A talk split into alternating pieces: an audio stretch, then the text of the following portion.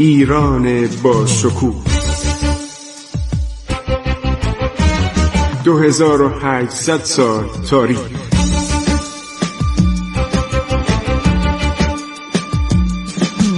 عبور از تاریخ.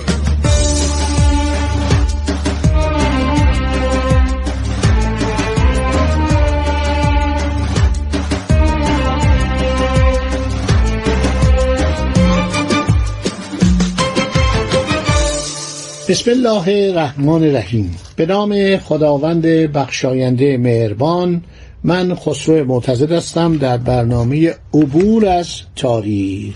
خب نادرشاه شروع می‌کنه به گرفتن مالیات.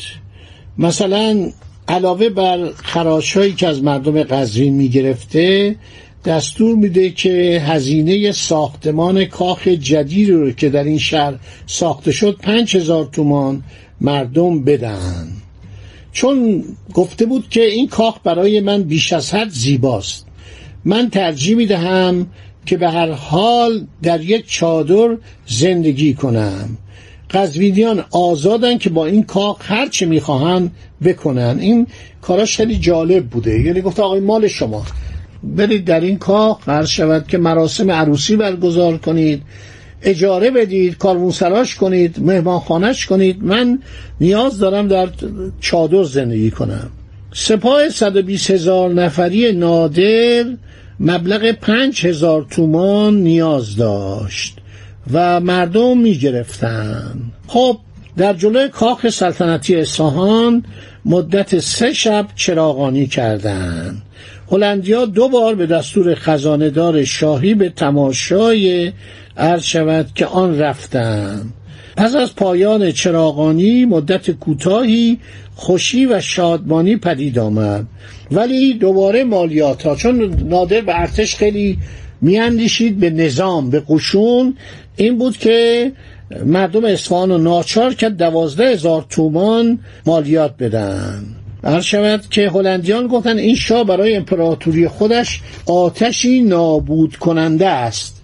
سپاه او اضافه شد. از 120 هزار نفر به زودی شد 200 هزار نفر. هر شود که یه دم که برده بودن دنبال رو اردو بودن تدارکچی بودن چارپایانی که در خدمت ارتش بودند مانند ابری از ملخ همه چیز را در سر راه خود میبلند و نابود می‌کنند. این گزارش واکه یعنی کمپانی هند شرقی هلند. می‌بینید من چقدر بیطرفانه دارم صحبت می‌کنم. در مورد سایر ادوارم صحبت می‌کنم.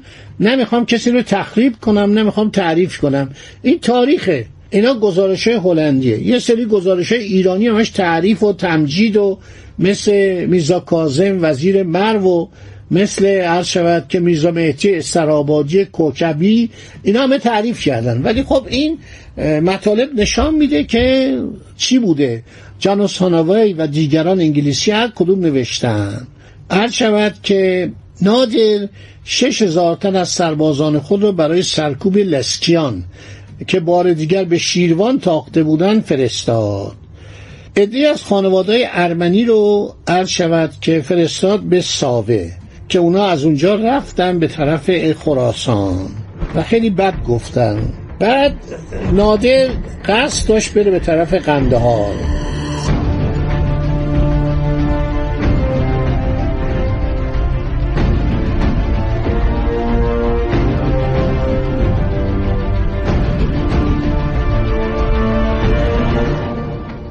خب نادر خیلی خوشگذران بود در این حال ازدواج های مکرر کرد. نادر گویا حدود سی چهل همسر اختیار کرده بود و حتی از کشورهای دیگر مثل عثمانی برایش کنیز می آوردن اینو کنسول فرانسه اشاره کرده.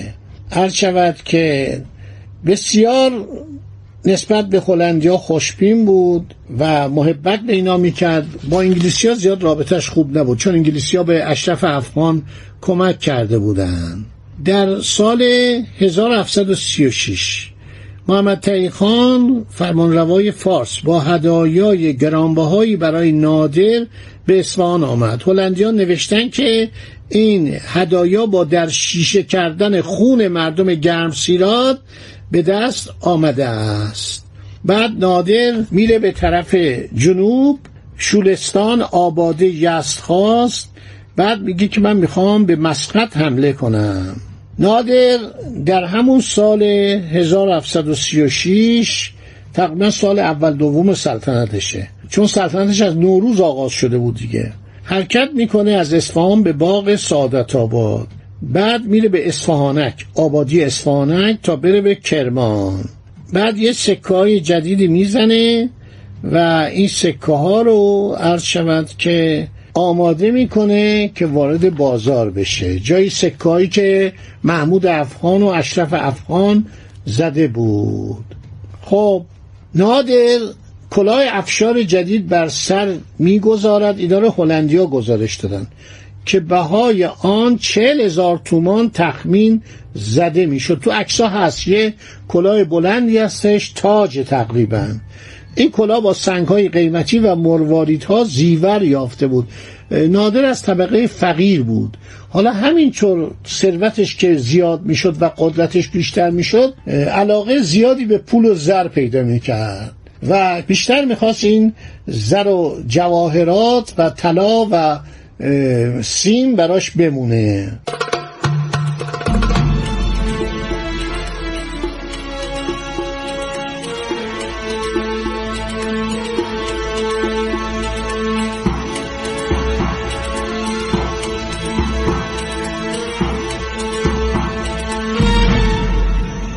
ابوالحسن خان حاکم کرمان به فرمان نادر تمام چاپارهایی رو که از نزد نادر می آمدن در حبس مجرد نگه می داشت تا خبری درز نکنه. در آن زمان گفته می شد سطح آب هنوز در رود هیلمند. بسیار بالاست و در آن سوی رود افغانان چشم به راه نادر بودند. بنابراین نادر فرمان داد تا در کرمان زنجیرهای گران برای ساختن پل درست کنند. عرض شود که نادر به سردار تماسب قلی خان جلایر فرمان داد که با پسر بزرگ نادر رضا قلی میرزا از راه هرات به فرا بره. فرای نقطه‌ای در عرض شود نزدیک قندهار. تا اختار ثانوی در اونجا بمانه و قرار بود که رضا قلی خان با شش هزار سوار به مرزهای ازبکان رفته مراقب آنان باشد. خب همیشه گرسنگی مشکل بزرگ مردم ایران بوده به خاطر نبود وسایل حمل و نقل. سپاه نادر از کمیابی خوراک و گرانی در عذاب بود. گفته می‌شد که نادر فرمان داده خراسانیان مالیات های خود را به جای نقدینه جنسن بپردازن یعنی غذا بدن آزوقه بدن آرد بدن گوسفند بدن گاو بدن. و مردم این اجناس رو روی دوش خودشون ببرن به اردوگاه تحویل بدن.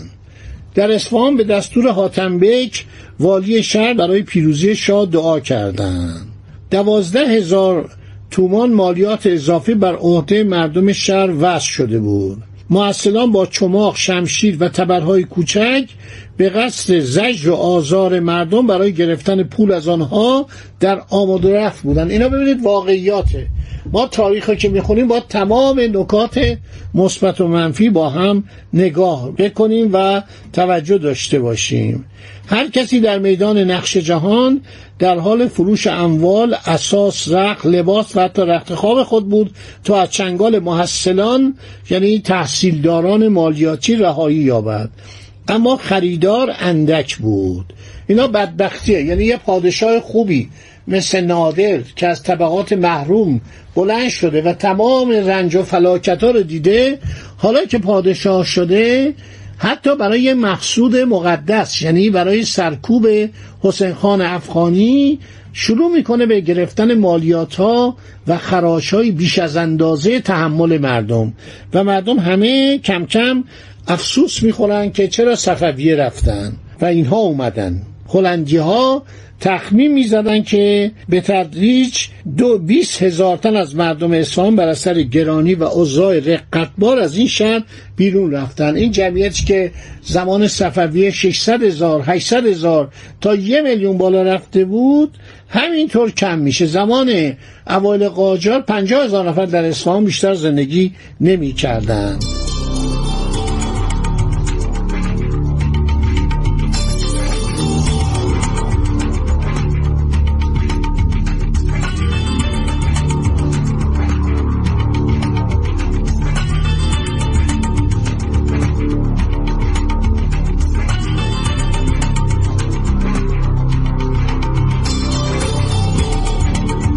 نادر سرانجام حسین خان را که پشت دیوارهای قلعه مستحکم خود عقب نشسته بود شکست داد. نادر عرض شود که وقتی قنده ها رو می‌گیره حالا ما نمیدیم با حسین خان چه رفتاری می‌کنه. بعضی گفتن او رو کشت بعضی گفتن او رو مورد عفو قرار داد بعضی گفتن در زندان مرد. در صورت خواهر او به همسری نادر درآمد. نادر یک چشم تمهی به هندوستان دوخته بود. چون شنیده بود و از هندوستان نامه های محرمانه می اومد هندوستان همیشه یک حالت انعطاف و علاقه به ایران داشته و دارد. یعنی نکته براتون خیلی جالبه که شعرای ایران در زمان صفوی که زیاد اهل شعر و ادبیات نبودن می‌رفتن به هندوستان. و اینا خیلی بهشون محترم میشمردن اینا رو خیلی بهشون احترام میذاشتن. و این عرض شود که شعرهای ایران مثل امیر خسرو دهلوی و مثل عرفی شیرازی شعر می‌گفتند. چنان با نیکوبت خو کن که بعد از مردنت عرفی مسلمانت به زمزم شوید و هندو بسوزاند. این بود که عرفی چنین شعر قشنگی رو گفته. در درباره هند ایرانی ها خیلی مرتوجه بودن چون هم سندگر بودن هم هنرمند بودن تمام رشته های هنر ایرانیا بلد بودن. کمان که سلطان سلیم سلطان سلیمان هم وقتی تبریز گرفتن گویا 44 هزار نفر از اهل حرفه و صنعت تبریز حالا می‌خواد مثلا قالیباف باشه می‌خواد مثلا اهل صنایع مستظرفه باشه اینا رو با خودشون بردن به استانبول. من در استانبول چندین بار که رفتم خیلی چهره دیدم واقعا ایرانی یعنی وقتی صحبت می‌کنی می‌بینی که احساس کنه که این مثلا اجدادش ایرانی بودن. بنابراین هندوستان خیلی مرتوجه بود و شعرهای ایران عرفای ایران اینایی که از دوران صفویه سختگیری بعضی از پادشاهان صفویه مثل شاه صفی عرض شود که شاه دوم شاه سلیمان و شاه سلطان حسین به تنگ می اومدن می‌رفتن اونجا. برای که هر قصیده رو با سکه های زر جواب می‌دادن.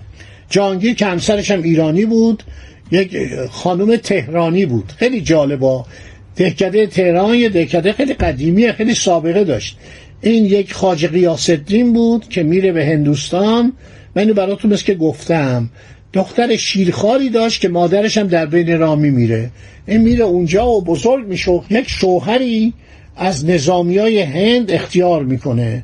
بعد اون شوهر در یه حوادثی کشته میشه پادشاه هند جهانگیر عاشق این میشه و هارو لم نویسنده معروف آمریکایی کتاب زیبایی به نام عروس ایران در این باره نوشته که خیلی کتاب قشنگ و شیرینیه که مرحوم جواهر کلام ترجمه کرده بود. خب این قسمت از برنامه هم تموم شد. انشالله در برنامه بعدی باقی ماجراها رو برای شما عزیزان بیان خواهم کرد. خدا نگهدار شما تا برنامه آینده. عبور از تاریخ.